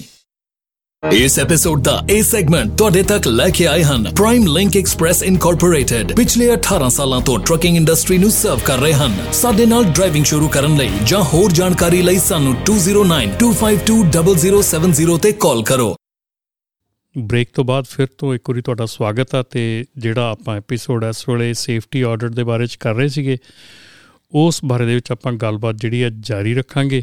ਜਿਹੜੀ ਆਪਣੀ ਗੱਲਬਾਤ ਜਿੱਥੇ ਵੀ ਅ, ਖੜੀ ਸੀਗੀ ਬ੍ਰੇਕ ਤੋਂ ਪਹਿਲਾਂ। ਤੇ ਇੰਦੂ ਜੀ ਇੱਥੇ ਆਪਾਂ ਗੱਲ ਕਰੀਏ ਕਿ ਡਾਕੂਮੈਂਟਸ ਜਿਹੜਾ ਸੇਫਟੀ ਆਡਿਟ ਹੈਗਾ ਉਹਦੇ ਲਈ ਤੁਹਾਨੂੰ ਡਾਕੂਮੈਂਟਸ ਕਿਹੜੇ-ਕਿਹੜੇ ਚਾਹੀਦੇ ਆ? ਅ, ਚਾਹੇ ਉਹ ਡਰਾਈਵਰ ਰਿਲੇਟਡ ਹੋਵੇ ਜਾਂ ਵਹੀਕਲ ਰਿਲੇਟਡ ਹੋਵੇ। ਸੋ ਡਾਕੂਮੈਂਟਸ ਦੇ ਉੱਤੇ ਆਪਾਂ ਥੋੜਾ ਜਿਹਾ ਧਿਆਨ ਦੇਈਏ। ਹਾਂਜੀ ਬਿਲਕੁਲ। ਹੁਣ ਤੱਕ ਆਪਾਂ ਗੱਲ ਕਰ ਰਹੇ ਸੀਗੇ ਕਿ ਕਿਹੜੀਆਂ-ਕਿਹੜੀਆਂ ਐਸੀਆਂ ਵਾਇਲੇਸ਼ਨਸ ਹੈ ਜਿਨ੍ਹਾਂ ਦੀ ਵਜ੍ਹਾ ਨਾਲ ਸੇਫਟੀ ਆਡਿਟ ਨਹੀਂ ਪਾਸ ਹੁੰਦਾ। ਜੀ। ਹੁਣ ਆਪਾਂ ਉਸ ਸੇਫਟੀ ਆਡਿਟ ਨੂੰ ਪਾਸ ਕਰਾਉਣ ਲਈ ਸੀ ਡਾਕੂਮੈਂਟਸ ਕਿਹੜੇ ਚਾਹੀਦੇ ਆ? ਪਹਿਲੀ ਚੀਜ਼ ਤਾਂ ਹੈ driver related documents driver related documents ਮਤਲਬ ਆਬਵੀਅਸ ਆ ਤੁਹਾਡੀ ਕੰਪਨੀ ਨੂੰ ਤੁਹਾਡੇ ਟਰੱਕ ਨੂੰ ਡਰਾਈਵਰ ਡਰਾਈਵ ਕਰ ਰਿਹਾ ਹੈ। ਸੋ ਉਹਦੇ ਡਾਕੂਮੈਂਟਸ ਉਹ ਜ਼ਰੂਰ ਮੰਗਦੇ ਆ। ਪਹਿਲੀ ਚੀਜ਼ ਤਾਂ ਹੈਗੀ ਹੈ ਡਰਾਈਵਰ ਲਿਸਟ ਜਿੰਨੇ ਵੀ ਤੁਹਾਡੀ ਕੰਪਨੀ ਦੇ ਵਿੱਚ ਡਰਾਈਵਰਸ ਐਜ ਅ ਟੀਮ ਹੈ ਜਾਂ ਤੁਸੀਂ ਇੰਡੀਵਿਜੂਅਲ ਹੈਗੇ ਹੋ ਉਹਨਾਂ ਦੀ ਡਿਟੇਲ ਉਹਨਾਂ ਨੂੰ ਚਾਹੀਦੀ ਹੁੰਦੀ ਹੈ। ਡਰਾਈਵਰ ਲਿਸਟ ਦੇ ਵਿੱਚ ਉਹ ਮੰਗਦੇ ਹੈਗੇ ਆ first name last name date of birth date of hire driver license number ਤੇ ਲਾਇਸੈਂਸ ਸਟੇਟ ਸੋ ਇਹ ਹੈਗੀ ਡਰਾਈਵਰ ਲਿਸਟ ਦੂਸਰਾ ਆ ਗਿਆ ਡਰਾਈਵਰ ਲਾਇਸੈਂਸ ਕਾਪੀ ਜਿਹੜੀ ਹੈਗੀ ਆ ਉਹ ਡਰਾਈਵਰ ਲਾਇਸੈਂਸ ਦੀ ਨਾਲ ਜਾਂਦੀ ਹੈ। ਜੀ। ਥਰਡ ਜਿਹੜਾ ਪ੍ਰੂਫ ਹੈਗਾ ਉਹ ਮੰਗਦੇ ਆ record of duty log books fuel receipts ਜਿਹੜੇ ਉਹਦੇ ਸਪੋਰਟਿੰਗ ਡਾਕੂਮੈਂਟਸ ਹੈਗੇ ਜਿੰਨੇ ਵੀ ਸਪੋਰਟਿੰਗ ਡਾਕੂਮੈਂਟਸ ਜੀ। ਇੱਕ ਮਹੀਨੇ ਦੀਆਂ ਉਹਨਾਂ ਨੂੰ ਲੌਗ ਬੁక్స్ ਚਾਹੀਦੀਆਂ ਹੁੰਦੀਆਂ ਨੇ ਔਰ ਫਿਊਲ ਰਿਸੀਟਸ ਚਾਹੀਦੀਆਂ ਹੁੰਦੀਆਂ ਨੇ। ਕੰਜ਼ੈਕਟਿਵ ਡੇਜ਼ ਦੀਆਂ ਚਾਹੀਦੀਆਂ ਹੁੰਦੀਆਂ ਇੱਕ ਮਹੀਨੇ ਦੀਆਂ। ਕੰਜ਼ੈਕਟਿਵ ਦਾ ਮਤਲਬ ਹੈ ਕੰਟੀਨਿਊਅਸ ਡੇਟਸ ਦੀਆਂ। ਜੀ। ਸਪੋਜ਼ ਆਪਾਂ ਇੱਕ ਮਹੀਨੇ ਦੀਆਂ ਮਈ ਦੀਆਂ ਸ਼ੁਰੂ ਕੀਤੀਆਂ ਤਾਂ ਪਹਿਲੀ ਮਈ ਤੋਂ 31 ਮਈ ਤੱਕ ਜਾਂ 15 ਮਈ ਤੋਂ 15 ਜੂਨ ਤੱਕ। ਸੋ ਜਿਹੜੇ ਵੀ ਮੰਥ ਦੀਆਂ ਤੁਸੀਂ ਲੌਗ ਬੁక్స్ ਦੇ ਰਹੇ ਹੈਗੇ ਹੋ ਉਹ ਇੱਕ ਮਹੀਨੇ ਦੀਆਂ ਜਿਹੜੀਆਂ ਲੌਗ ਬੁక్స్ ਹੈਗੀਆਂ ਨੇ ਉਹ ਦੇਣੀਆਂ ਹੁੰਦੀਆਂ ਲਗਾਤਾਰ ਮਤਲਬ ਕਿ ਡੇਟ ਕੋਈ ਬ੍ਰੇਕ ਨਹੀਂ ਹੋਣੀ ਚਾਹੀਦੀ ਜੀ। ਬਿਲਕੁਲ ਲਗਾਤਾਰ ਚਾਹੇ- ਚਾਹੇ ਈਵਨ ਤੁਸੀਂ ਲੋਡ ਲੈ ਕੇ ਨਹੀਂ ਵੀ ਗਏ ਜੀ ਬਿਲਕੁਲ। ਪਰ ਫਿਰ ਵੀ ਉਹ ਡੇਟਸ ਵਿੱਚ ਇਨਕਲੂਡ ਹੋਣੀ ਚਾਹੀਦੀ। ਹਾਂਜੀ ਬਿਲਕੁਲ। ਚਾਹੇ ਤੁਸੀਂ ਉਹ ਡਿਊਟੀ ਉਸ ਟਾਈਮ ਦੇ ਵਿੱਚ ਨਹੀਂ ਕੀਤੀ ਤੁਸੀਂ ਆਪਣੇ ਘਰ ਹੀ ਸੀਗੇ ਫਿਰ ਵੀ ਉਹ ਜਿਹੜੀ ਲੌਗ ਬੁੱਕ ਹੈਗੀ ਉਹ ਵਿੱਚ ਜ਼ਰੂਰ ਜਿਹੜੀ ਉਸ ਡੇਟ ਦੀ ਹੈਗੀ ਉਹ ਜ਼ਰੂਰ ਆਏਗੀ। ਜੀ। ਔਰ ਇਹਦਾ ਸਭ ਤੋਂ ਵੱਡਾ ਇੱਕ ਰੂਲ ਇੱਕ ਰੂਲ ਜ਼ਰੂਰ ਹੁੰਦਾ ਹੈ ਲੌਗ ਬੁੱਕਸ ਦਾ ਕਿ ਇੱਕ ਲੋਡ ਪੂਰੀਆਂ 30 ਦਿਨਾਂ ਦੀ ਲੌਗ ਬੁੱਕਸ ਦੇ ਵਿੱਚੋਂ ਇੱਕ ਲੋਡ ਘੱਟੋ ਘੱਟ ਇੰਟਰ ਸਟੇਟ ਦਾ ਜ਼ਰੂਰੀ ਹੈ। ਅੱਛਾ ਜੀ। ਕਈ ਵਾਰੀ ਜ਼ਿਆਦਾ ਉਹ ਲੋਕਲ ਡਰਾਈਵ ਕਰਦੇ ਆ ਉਹ ਕਹਿੰਦੇ ਅਸੀਂ ਸੌਖਾ ਜਿਹਾ ਕੰਮ ਕਰ ਦਾਂਗੇ ਲੋਕਲ ਦੀਆਂ ਲੋਡ ਲੌਗ ਬੁੱਕਸ ਦੇ ਦਾਂਗੇ। ਓਕੇ ਲੇਕਿਨ ਇੱਕ ਜਿਹੜਾ ਇੱਕ ਦਿਨ ਦੀ ਇੱਕ ਲੋਡ ਇਦਾਂ ਦਾ ਹੋਣਾ ਚਾਹੀਦਾ ਜਿਹੜਾ ਇੰਟਰ ਸਟੇਟ ਜ਼ਰੂਰ ਹੋਵੇ। ਜੇ ਤੁਸੀਂ 48 ਸਟੇਟ ਨੂੰ ਜਿਹੜੀਆਂ ਪਲੇਟਾਂ ਹੈਗੀਆਂ ਤੁਹਾਡੀਆਂ। ਬਿਲਕੁਲ ਜੀ ਬਿਲਕੁਲ। ਇਸ ਤੋਂ ਇਲਾਵਾ ਜਿਹੜਾ ਅਗਲਾ ਹੈਗਾ ਉਹ ਹੈਗਾ ਡਰਾਈਵਰ ਦਾ motor vehicle record MVR DMV ਤੋਂ ਜਿਹੜੀ ਰਿਪੋਰਟ ਮਿਲਦੀ ਹੈ ਅ, ਉਹ ਕਰੰਟ ਅਪਡੇਟਡ ਜ਼ਰੂਰੀ ਹੈਗਾ ਮੈਡੀਕਲ ਐਗਜ਼ਾਮੀਨੇਸ਼ਨ ਸਰਟੀਫਿਕੇਟ ਜ਼ਰੂਰੀ ਹੈਗਾ। ਇੱਥੇ ਮੈਂ ਇੱਕ ਗੱਲ ਤੁਹਾਨੂੰ ਪੁੱਛਦਾ ਹਾਂ ਕਿ ਬੇਸਿਕਲੀ ਤਾਂ ਚਲੋ ਕਹਿ ਲਓ ਥੋੜੀਆਂ ਜੀਆਂ ਹੋਰ ਜਿਹੜੀਆਂ ਅ, ਆਪਣੀਆਂ ਲੌਗ ਬੁੱਕ ਨੂੰ ਛੱਡ ਕੇ ਉਸ ਤੋਂ ਬਿਨਾ ਤਾਂ ਬੇਸਿਕਲੀ ਡਰਾਈਵਰ ਫਾਈਲ ਹੀ ਹੈਗੀ ਹੈ ਜੀ ਬਿਲਕੁਲ ਡਰਾਈਵਰ ਫਾਈਲ ਹੀ ਡਰਾਈਵਰ। ਫਾਈਲ ਹੀ ਹੈਗੀ ਆ ਤੇ ਜਿਹੜਾ ਇਹਦੇ ਵਿੱਚ ਇਹ ਵੀ ਇੱਕ ਕੁਐਸਚਨ ਆਉਣਾ ਹੁੰਦਾ ਕਿ ਜਿਹਦੇ ਵਿੱਚ ਤੁਸੀਂ ਡਰਾਈਵਰ ਦਾ ਜਿਹੜਾ ਡੀਐਮਵੀ ਰੈਕੋਰਡ ਹੈਗਾ ਆ ਜਿਹੜਾ। ਪੁੱਲ ਕਰਦੇ ਆ ਸੋ ਪੁੱਲ ਨੋਟਿਸ ਦੇ ਵਿੱਚ ਵੀ ਤੁਸੀਂ ਸ਼ਾਮਲ ਹੋਣੇ ਚਾਹੀਦੇ ਹਾਂਜੀ ਬਿਲਕੁਲ ਪੁੱਲ ਨੋਟਿਸ ਦੇ ਵਿੱਚ ਜਿਹੜਾ EMPLOYER ਰਿਕੁਐਸਟਰ ਕੋਡ ਹੈਗਾ ਪਰ ਇਹ ਹੈਗਾ ਕਿ ਉਹ ਚੀਜ਼ ਜਿਹੜੀ ਹੈ ਦੇ ਉੱਤੇ ਨਹੀਂ ਲਾਗੂ ਹੁੰਦੀ ਜਿਹੜਾ ਪੁੱਲ ਨੋਟਿਸ ਵਾਲੀ ਗੱਲ ਹੈਗੀ ਜੀ। ਉਹ ਸਿਰਫ ਐਲਐਲਸੀ ਜਾਂ ਕਾਰਪੋਰੇਸ਼ਨ ਵਾਲਿਆਂ ਨੂੰ ਲੈਣਾ ਜ਼ਰੂਰੀ ਹੈ। ਸੋਲ ਪ੍ਰੋਪਰਾਈਟਰ ਜਿਹੜਾ ਕੱਲਾ ਹੈਗਾ ਉਹਨੂੰ ਜਿਹੜਾ ਪੁੱਲ ਨੋਟਿਸ ਡੀਐਮਵੀ ਦਾ ਹੈਗਾ ਉਹ ਉਸ ਪ੍ਰੋਗਰਾਮ ਦੇ ਵਿੱਚ ਐਨਰੋਲ ਹੋਣਾ ਨਹੀਂ ਜ਼ਰੂਰੀ ਹੈ ਜ਼ਰੂਰੀ ਨਹੀਂ। ਠੀਕ ਹੈ ਜੀ।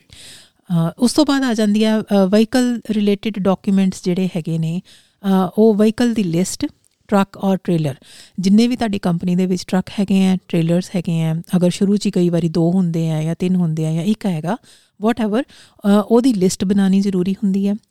ਉਹਨਾਂ ਦੀਆਂ ਐਨੂਅਲ ਇਨਸਪੈਕਸ਼ਨਸ ਜ਼ਰੂਰੀ ਹੁੰਦੀਆਂ ਨੇ। ਤੇ ਲਿਸਟ ਦੇ ਵਿੱਚ ਮੈਂ ਇੱਕ ਗੱਲ ਪੁੱਛ ਲਵਾਂ ਜਿਹੜੀ ਵਹੀਕਲ ਲਿਸਟ ਹੁੰਦੀ ਆ ਉਹਦੇ ਚ ਟਰੱਕ ਐਂਡ ਟ੍ਰੇਲਰ ਦਾ ਜਿਹੜਾ ਇਕਵਿਪਮੈਂਟ ਨੰਬਰ ਹੈ ਉਹ ਵੀ ਜ਼ਰੂਰੀ ਜੀ ਹੁੰਦਾ? ਬਿਲਕੁਲ ਉਹਦੇ ਵਿੱਚ ਮੈਂ ਦੱਸ ਦਿੰਨੀ ਆ ਤੁਹਾਨੂੰ ਕੀ ਕੀ ਰਿਕੁਆਇਰਡ ਹੈ ਇੱਕ ਤਾਂ ਇਕਵਿਪਮੈਂਟ ਨੰਬਰ ਜ਼ਰੂਰੀ ਹੈ ਟਰੱਕ ਦਾ ਮੇਕ ਮਾਡਲ ਜ਼ਰੂਰੀ ਹੈ ਈਅਰ ਜ਼ਰੂਰੀ ਹੈ ਵਿਨ ਨੰਬਰ ਜ਼ਰੂਰੀ ਹੈ। ਜੀ। ਜੀ ਇਹ ਜਿਹੜੀ ਹੈਗੀ ਆ ਉਹ ਵਹੀਕਲ ਲਿਸਟ ਦੇ ਵਿੱਚ ਚੀਜ਼ਾਂ ਆਉਂਦੀਆਂ ਨੇ। ਅ, ਇਸ ਤੋਂ ਇਲਾਵਾ ਵਹੀਕਲ ਇਨਸਪੈਕਸ਼ਨ ਜ਼ਰੂਰੀ ਹੁੰਦੀ ਹੈ ਟਰੱਕ ਟ੍ਰੇਲਰ ਦੀ ਜਿਹੜੀ ਐਨੂਅਲ ਇਨਸਪੈਕਸ਼ਨ ਹੁੰਦੀ ਹੈ। ਅ, ਅਗਰ ਤੁਹਾਡੇ ਜਿਹੜਾ ਹੈਜ਼ਾਰਡਸ ਮਟੀਰੀਅਲ ਤੁਸੀਂ ਡਿਲੀਵਰ ਕਰਦੇ ਹੋ ਸੋ ਉਹਦੇ ਸ਼ਿਪਿੰਗ ਪੇਪਰ ਜ਼ਰੂਰੀ ਹੈ ਜਿਹੜੇ ਬਿਲ ਆਫ ਲੈਡਿੰਗਸ ਹੁੰਦੇ ਆ। ਅ, ਉਸ ਕੇਸ ਦੇ ਵਿੱਚ ਉਹ ਵੀ ਜ਼ਰੂਰੀ ਹੈ। ਸੋ ਬੇਸਿਕਲੀ ਜਿਹੜਾ ਟਰੱਕ ਐਂਡ ਟ੍ਰੇਲਰ ਦੀ ਜਿੰਨੀ ਲਿਸਟ ਹੈਗੀ ਹੈ ਇਨਕਲੂਡਿੰਗ ਟਰੱਕ ਟ੍ਰੇਲਰ ਦੇ ਨੰਬਰ ਇਨਕਲੂਡਿੰਗ ਉਹਨਾਂ ਦੇ make and model VIN number ਸਾਰਾ ਕੁਝ ਡਿਟੇਲ ਚ ਹੋਣਾ ਚਾਹੀਦਾ। ਜੀ ਬਿਲਕੁਲ ਉਹਨਾਂ ਦੇ ਰਜਿਸਟ੍ਰੇਸ਼ਨਸ ਦੀ ਕਾਪੀਜ਼ ਜਾਂਦੀਆਂ ਨੇ ਕਾਪੀਜ਼। ਚਾਹੀਦੀਆਂ ਤੇ ਇੱਕ 90 ਡੇ ਇਨਸਪੈਕਸ਼ਨ ਜਿਹੜੀ ਆ ਉਹ ਵੀ ਹੁੰਦੀ ਹੈ ਕੀ ਉਹ ਵੀ ਇਹਦੇ ਵਿੱਚ ਜ਼ਰੂਰੀ ਹੈਗੀ ਹੈ ਐਨੂਅਲ ਇਨਸਪੈਕਸ਼ਨ ਜ਼ਰੂਰੀ ਹੈਗੀ ਹੈ 90 ਡੇਜ਼ ਦੀ ਨਹੀਂ ਜ਼ਰੂਰੀ। ਜੀ। ਇਸ ਤੋਂ ਬਾਅਦ ਆ ਜਾਂਦੇ ਆ ਕੈਰੀਅਰ ਰਿਲੇਟਡ ਡਾਕੂਮੈਂਟਸ ਜਿਹੜੇ ਹੈਗੇ ਆ। ਅਗਰ ਤਾਂ ਉਹ ਓਨਰ ਆਪਰੇਟਰ ਹੀ ਹੈ, ਫਿਰ ਤਾਂ ਆਬਵੀਅਸ ਹੈ ਕਿ ਉਹਦੇ ਹੀ ਹੋਣਗੇ ਜਾਂ ਫਿਰ ਉਹ ਜਿਹੜੀ ਕੈਰੀਅਰ ਹੈ, ਉਹਦੇ ਅੰਡਰ ਜ਼ਿਆਦਾ ਟਰੱਕ ਹੈਗੇ ਆ ਸੋ ਇੱਕ ਡਰਾਈਵਰ ਇਹ ਜਿੰਨੀ ਵੀ ਲਿਸਟ ਦੀ ਰਿਕੁਆਇਰਮੈਂਟ ਹੈਗੀ ਆ, ਉਹ ਘੱਟੋ ਘੱਟ ਇੱਕ ਡਰਾਈਵਰ ਦੀ ਭੇਜਣੀ ਹੁੰਦੀ ਹੈ। ਅੱਛਾ ਜੀ। ਡਰਾਈਵਰ ਲਿਸਟ ਸਾਰਿਆਂ ਦੀ ਜਾਣੀ ਹੁੰਦੀ ਹੈ ਲੇਕਿਨ ਜਿਹੜੇ ਰੈਕਰਡਸ ਹੈਗੇ ਆ ਉਹ ਇੱਕ ਡਰਾਈਵਰ ਦੇ ਜਾਣੇ ਸੋ ਡਰਾਈਵਰ ਲਿਸਟ ਜਾਣੀ ਸਾਰਿਆਂ ਦੀ ਪਰ। ਡਰਾਈਵਰ ਡਿਟੇਲ ਜਾਣੀ ਇੱਕ ਦੀ। ਕੀ ਉਹ। ਰਿਕੁਐਸਟ ਕਰਦੇ ਆ ਕਿ ਇਸ ਡਰਾਈਵਰ ਦੀ ਡਿਟੇਲ ਭੇਜੋ ਜਾਂ ਕੋਈ ਵੀ ਭੇਜ ਕਿਸੇ ਸਕਦਾ ਇੱਕ ਦੀ ਵੀ ਭੇਜ ਸਕਦੇ ਹੋ ਪਰ ਜੇ ਤੁਸੀਂ ਟੀਮ ਤੇ ਚੱਲਦੇ ਹੋ ਤਾਂ ਫਿਰ ਜਿਹੜੇ record of duty mainly log books ਹੁੰਦੀਆਂ ਨੇ। ਸੋ ਉਹ ਫਿਰ ਦੋਨਾਂ ਦੀਆਂ ਜਾਂਦੀਆਂ ਨੇ ਤੇ ਬਾਕੀ ਦੀਆਂ ਰਿਪੋਰਟਸ ਇੱਕ ਡਰਾਈਵਰ ਕਿਸੇ ਇੱਕ ਡਰਾਈਵਰ ਦੀ ਤੁਸੀਂ ਭੇਜ ਸਕਦੇ ਹੋ। ਜੀ। ਇਸ ਤੋਂ ਬਾਅਦ ਫਿਰ ਕੈਰੀਅਰ ਰਿਲੇਟਡ ਡਾਕੂਮੈਂਟਸ ਆ ਜਾਂਦੇ ਹੈਗੇ ਆ। ਸੋ ਪਹਿਲਾ ਹੈਗਾ ਪ੍ਰੂਫ ਆਫ ਇੰਸ਼ੋਰੈਂਸ ਇਸ ਸਰਟੀਫਿਕੇਟ ਨੂੰ ਕਹਿੰਦੇ ਆ MCS 90 ਅ, ਉਹ ਤੁਹਾਡੀ ਇੰਸ਼ੋਰੈਂਸ ਕੰਪਨੀ ਨੂੰ ਮਿਲਦਾ ਹੈ। ਉਹਨਾਂ ਨੂੰ ਤੁਸੀਂ ਇੰਸ਼ੋਰੈਂਸ ਵਾਲਿਆਂ ਨੂੰ ਜਸਟ ਕਾਲ ਕਰਨੀ ਹੁੰਦੀ ਹੈ ਕਿ ਸਾਡੇ ਸੇਫਟੀ ਆਡਿਟ ਹੈ ਸੋ ਸਾਨੂੰ MCS 90 ਦੀ ਕਾਪੀ ਭੇਜ ਦਿਓ।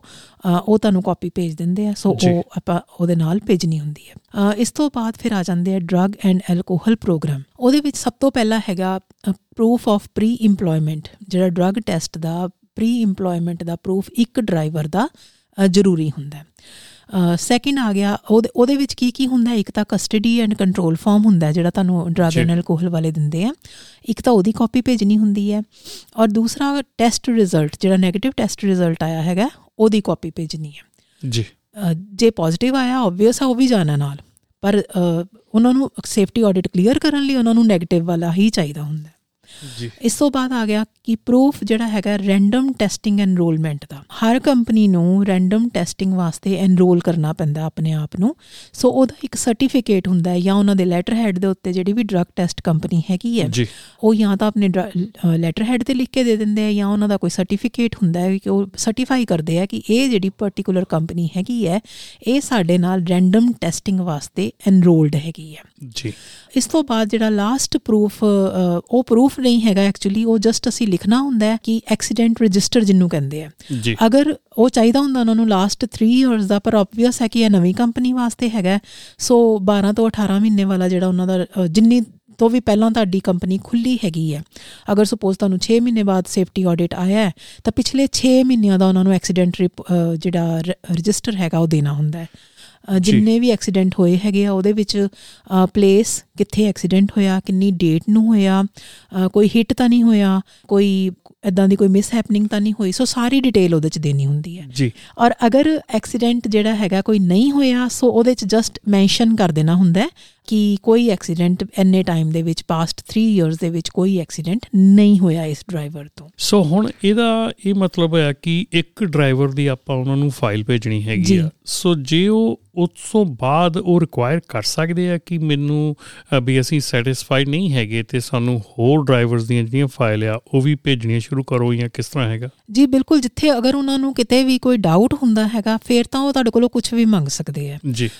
ਰਿਕੁਆਇਰਮੈਂਟ ਇਹੀ ਹੈਗੀ ਹੈ ਕਿ ਇੱਕ ਡਰਾਈਵਰ ਦੀਆਂ ਡਿਟੇਲਸ ਪਰ ਯੈਸ ਅਗਰ ਕਿਤੇ ਉਹਨਾਂ ਨੂੰ ਕਿਤੇ ਵੀ ਕੋਈ ਥੋੜਾ ਜਿਹਾ ਵੀ ਉਹਨੂੰ ਰੈੱਡ ਫਲੈਗ ਹੋਇਆ, ਤਾਂ ਉਹ ਫਿਰ ਤਾਂ ਉਹ ਕੁਝ ਵੀ ਮੰਗ ਸਕਦੇ ਆ ਤੁਹਾਡੇ ਕੋਲੋਂ। ਸੋ ਉਹਦੇ ਵਿੱਚ ਇਹ ਆ ਕਿ ਆਸ ਕਰੋ ਕਿ ਜਿਹੜੇ ਡਰਾਈਵਰ ਦੀ ਤੁਸੀਂ ਫਾਈਲ ਭੇਜੀ ਆ ਉਹ ਪ੍ਰੋਪਰ ਹੋਵੇ ਸਾਰਾ ਕੁਝ ਜੀ, ਪ੍ਰੋਪਰਲੀ। ਡਨ ਹੋਵੇ। ਪਰ ਇਹਦਾ ਮਤਲਬ ਇਹ ਨਹੀਂਗਾ ਕਿ ਤੁਸੀਂ ਸਾਰਿਆਂ ਨੂੰ ਚੰਗੇ ਡਰਾਈਵਰ ਦਾ ਭੇਜਤੀ ਤੇ ਬਾਕੀ ਸਾਰੇ ਲਗਾ ਕੇ ਰੱਖ ਜੀ ਬਿਲਕੁਲ ਸੋ ਕੋਸ਼ਿਸ਼ ਕਰੋ ਵੀ ਸਾਰਿਆਂ ਦੀ ਫਾਈਲ ਵਧੀਆ ਹੋਵੇ ਕਿ ਉਹ ਰੈਂਡਮਲੀ ਆਣ ਕੇ ਪੁੱਲ ਕਰ ਲੈਣ ਵੀ ਸਾਨੂੰ ਐਸ ਡਰਾਈਵਰ ਦੀ ਦੇ ਦਿਓ ਤੇ ਉਸ ਡਰਾਈਵਰ ਦੀ ਭੇਜਣੀ ਪਵੇ ਤੇ ਤੁਹਾਨੂੰ ਮਤਲਬ ਕਿ ਉਹਦੇ 'ਚ ਇਹ ਸ਼ੱਕ ਨਾ ਹੋਵੇ ਵੀ ਇਹ ਸ਼ਾਇਦ ਡਰਾਈਵਰ ਜੀ ਰਹਿਣਾ ਬਿਲਕੁਲ ਕਿਉਂਕਿ ਲਿਸਟ ਤਾਂ ਅਸੀਂ ਉਹਨਾਂ ਨੂੰ ਸਾਰੇ ਡਰਾਈਵਰਾਂ ਦੀ ਹੋਈ ਦੇ ਰਹੇ ਹਾਂ ਉਹਨਾਂ ਜੀ। ਨੂੰ ਸਭ ਅਸੀਂ ਦੱਸ ਰਹੇ ਹਾਂ ਕਿ ਸਾਡੇ ਕੰਪਨੀ 'ਚ ਕਿਹੜੇ-ਕਿਹੜੇ ਡਰਾਈਵਰ ਕੰਮ ਕਰਦੇ ਆ। ਅ, ਬੇਸ਼ੱਕ ਡਾਕੂਮੈਂਟ ਇੱਕ ਦੇ ਭੇਜ ਰਹੇ ਹਾਂ ਪਰ ਉਹ ਕਿਸੇ ਵੇਲੇ ਵੀ ਤੁਹਾਡੇ ਕੋਲੋਂ ਹੋਰ ਡਰਾਈਵਰ ਦੇ ਡਾਕੂਮੈਂਟ ਵੀ ਮੰਗ ਸਕਦੇ ਆ ਪਰ ਯੂਜ਼ਲੀ ਜਦੋਂ ਇਦਾਂ ਆਡਿਟ ਆਡਿਟ ਵਾਸਤੇ ਆਉਂਦੇ ਹੈਗੇ ਉਹਨਾਂ ਕੋਲ। ਵਾਇਲੇਸ਼ਨਸ ਜਿਹੜੀਆਂ ਕਿਉਂਕਿ ਉਹ ਵਾਇਲੇਸ਼ਨਸ ਉਹਨਾਂ ਦੇ ਕੋਲ ਹੁੰਦੀਆਂ। ਉਹਨਾਂ ਨੇ ਕੰਪਨੀ ਪੁੱਲ ਕੀਤੀ ਹੁੰਦੀ ਹੈ ਵਾਇਲੇਸ਼ਨਸ ਹੁੰਦੀਆਂ। ਸੋ ਸਮ ਟਾਈਮ ਮੈਨੂੰ ਇਦਾਂ ਲੱਗਦਾ ਕਿ ਜਿਹੜੇ ਜਿਹੜੇ ਡਰਾਈਵਰਸ ਦੀਆਂ ਵਾਇਲੇਸ਼ਨਸ ਹੈਗੀਆਂ ਕਈ ਵਾਰੀ ਉਹ ਰਿਕੁਐਸਟ ਕਰਦੇ ਆ ਕਿ ਸਾਨੂੰ ਐਸ ਡਰਾਈਵਰ ਦੀ ਫਾਈਲ ਭੇਜੋ। ਜੀ ਬਿਲਕੁਲ ਕਰ ਸਕਦੇ ਹਾਂ। ਉਹ ਕਿਉਂਕਿ ਉਹਨਾਂ ਕੋਲ ਅਥਾਰਟੀ ਹੁੰਦੀ ਆ ਉਹ ਆਡੀਟਰ ਹੁੰਦੇ ਆ ਉਹ ਕਰ ਸਕਦੇ ਆ ਕਿਸੇ ਵੀ ਚੀਜ਼ ਦੀ ਰਿਕੁਐਸਟ ਸੋ ਮਤਲਬ ਇਹ ਨਹੀਂਗਾ ਕਿ ਸਾਡੀ ਚੋਇਸ ਹੈ ਵੀ ਅਸੀਂ ਕਿਹੜੇ ਡਰਾਈਵਰ ਦੀ ਫਾਈਲ ਭੇਜਣੀ ਹੈ। ਇਹ ਵੀ ਹੋ ਸਕਦਾ ਕਿ ਉਹ ਵੀ ਚੋਇਸ ਆਪਣੀ ਦੱਸ ਸਕਦੇ ਆ ਕਿਉਂਕਿ। ਅਕੋਰਡਿੰਗ ਟੂ ਜਦੋਂ ਉਹ ਆਡਿਟ ਕਰਨ ਆਉਂਦੇ ਆ ਉਹਨਾਂ ਦੇ ਕੋਲ ਪ੍ਰੋਪਰ ਸਾਰਾ ਤੁਹਾਡਾ ਰੈਕਡ ਹੁੰਦਾ ਕਿੱਥੇ ਕਿੱਥੇ ਤੁਹਾਨੂੰ ਵਾਇਲੇਸ਼ਨ ਮਿਲੀ ਆ ਕਿੱਥੇ ਕਿੱਥੇ ਕਿਹੜੇ ਕਿਹੜੇ ਡਰਾਈਵਰ ਨੂੰ ਵਾਇਲੇਸ਼ਨ ਮਿਲੀ ਆ। ਸੋ ਉਹ ਉਹਦੇ ਆਧਾਰ ਦੇ ਉੱਤੇ ਵੀ ਤੁਹਾਡੇ ਕੋਲੋਂ ਉਹ ਚੀਜ਼ਾਂ ਮੰਗ ਜੀ ਸਕਦੇ ਆ। ਬਿਲਕੁਲ ਮੰਗ ਸਕਦੇ। ਇਨੀਸ਼ੀਅਲੀ ਉਹ ਸਾਰਿਆਂ ਵਾਸਤੇ ਪ੍ਰੀ ਸਪੈਸੀਫਾਈਡ ਇੱਕ ਪਰਫਾਰਮਾ ਹੈਗਾ ਉਹੀ ਭੇਜਦੇ ਆ ਇਨੀਸ਼ੀਅਲੀ ਜੀ। ਉਹੀ ਉਹ ਕਹਿੰਦੇ ਆ ਕਿ ਤੁਸੀਂ ਸਾਨੂੰ ਇਹ ਇਹ ਲਿਸਟ ਭੇਜੋ। ਪਰ ਡਿਊਰਿੰਗ ਆਡਿਟ ਦੇ ਪ੍ਰੋਸੈਸ ਦੇ ਵਿੱਚ ਉਹ ਕੋਈ ਕਿਸੇ ਵੀ ਡਾਕੂਮੈਂਟ ਦਾ ਤੁਹਾਡੇ ਕੋਲੋਂ ਡਿਮਾਂਡ ਕਰ ਸਕਦੇ ਆ ਕਿਸੇ ਵੀ ਡਰਾਈਵਰ ਦੀ ਡਿਮਾਂਡ ਕਰ ਸਕਦੇ ਆ। ਤੇ ਹੁਣ ਜੇ ਮੰਨ ਲਓ ਕਿ ਇਹ ਕਿਸੇ ਕੰਪਨੀ ਨੂੰ ਫੇਲ ਕਰ ਦਿੱਤਾ ਜਾਂਦਾ ਕਿ ਉਹ ਆਡਿਟ ਦੇ ਵਿੱਚ ਪਾਸ ਨਹੀਂ ਹੋਈ ਕੰਪਨੀ ਜੀ। ਤੇ ਫਿਰ ਉਹਦਾ ਕੀ ਪ੍ਰੋਸੈਸ ਹੈਗਾ? ਕਿ ਉਹਨੂੰ ਟਾਈਮ ਦਿੱਤਾ ਜਾਂਦਾ ਕਿ ਤੂੰ ਆਪਣੀ ਜਿਹੜੀਆਂ ਕਰੈਕਸ਼ਨਸ ਕਰ ਲਵੇ ਤੇ ਕਰੈਕਸ਼ਨਸ ਕਰਨ ਤੋਂ ਬਾਅਦ ਫਿਰ ਉਹ ਜਿਹੜੀ ਹੈ ਦੁਬਾਰਾ ਅਸੀਂ ਇਨਸਪੈਕਸ਼ਨ ਕਰਾਂਗੇ? ਜੀ ਬਿਲਕੁਲ ਫਿਰ ਉਹਨਾਂ ਨੂੰ ਇੱਕ ਵਾਰੀ ਟਾਈਮ ਦਿੱਤਾ ਜਾਂਦਾ ਹੈਗਾ ਕਿ ਓਕੇ ਤੁਸੀਂ ਆਪਣੇ ਡਾਕੂਮੈਂਟਸ ਰੈਡੀ ਕਰੋ। ਉਹ ਵੀ ਆਡੀਟਰ ਦੇ ਉੱਤੇ ਡਿਪੈਂਡ ਕਰਦਾ ਹੈ। ਕਿ। ਸਾਹਮਣੇ ਜਿਹੜਾ ਆਡੀਟਰ ਹੈਗਾ ਉਹ ਕਿੱਦਾਂ ਦਾ ਕਿ ਉਹ ਤੁਹਾਨੂੰ ਟਾਈਮ ਦੇਣਾ ਚਾਹੁੰਦਾ ਹੈ ਕਿ ਨਹੀਂ ਦੇਣਾ ਚਾਹੁੰਦਾ? ਅਗਰ ਉਹ ਉਹ- ਆਡੀਟਰ ਨਹੀਂ ਤੁਹਾਨੂੰ ਉਹਨੂੰ ਨਹੀਂ ਲੱਗਦਾ ਕਿ ਮੈਂ ਨਹੀਂ ਟਾਈਮ ਦੇਣਾ।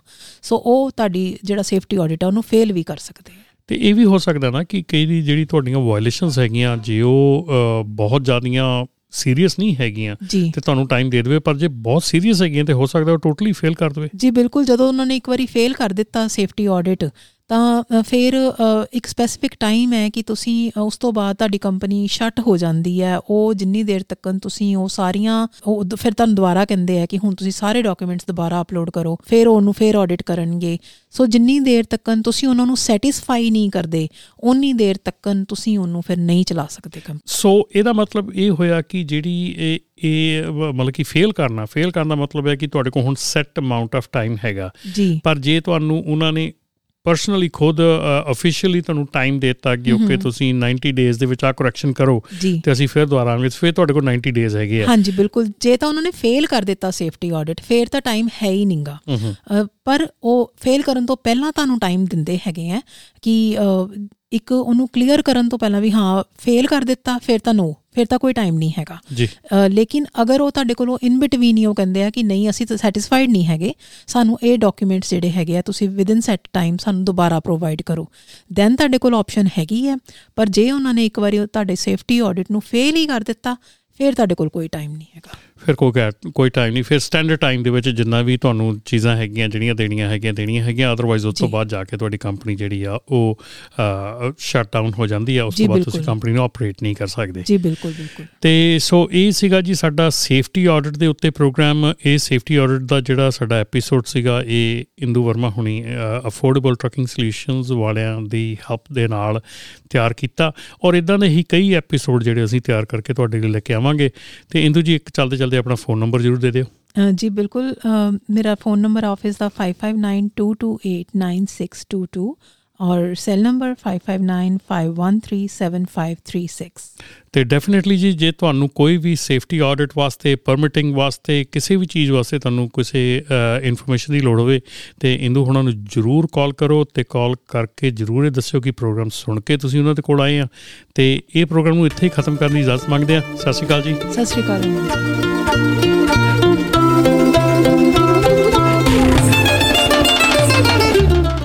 Low discounts, fuel, tires, dispatching services, ELDs, factoring, workers' compensation insurance, group healthcare, trucking softwares ਤੇ ਅਤੇ ਹੋਰ ਵੀ ਬਹੁਤ ਕੁਝ ਮੈਂਬਰਸ਼ਿਪ ਲਈ ਅਪਲਾਈ ਕਰਨ ਲਈ gonapta.org ਤੇ ਜਾਓ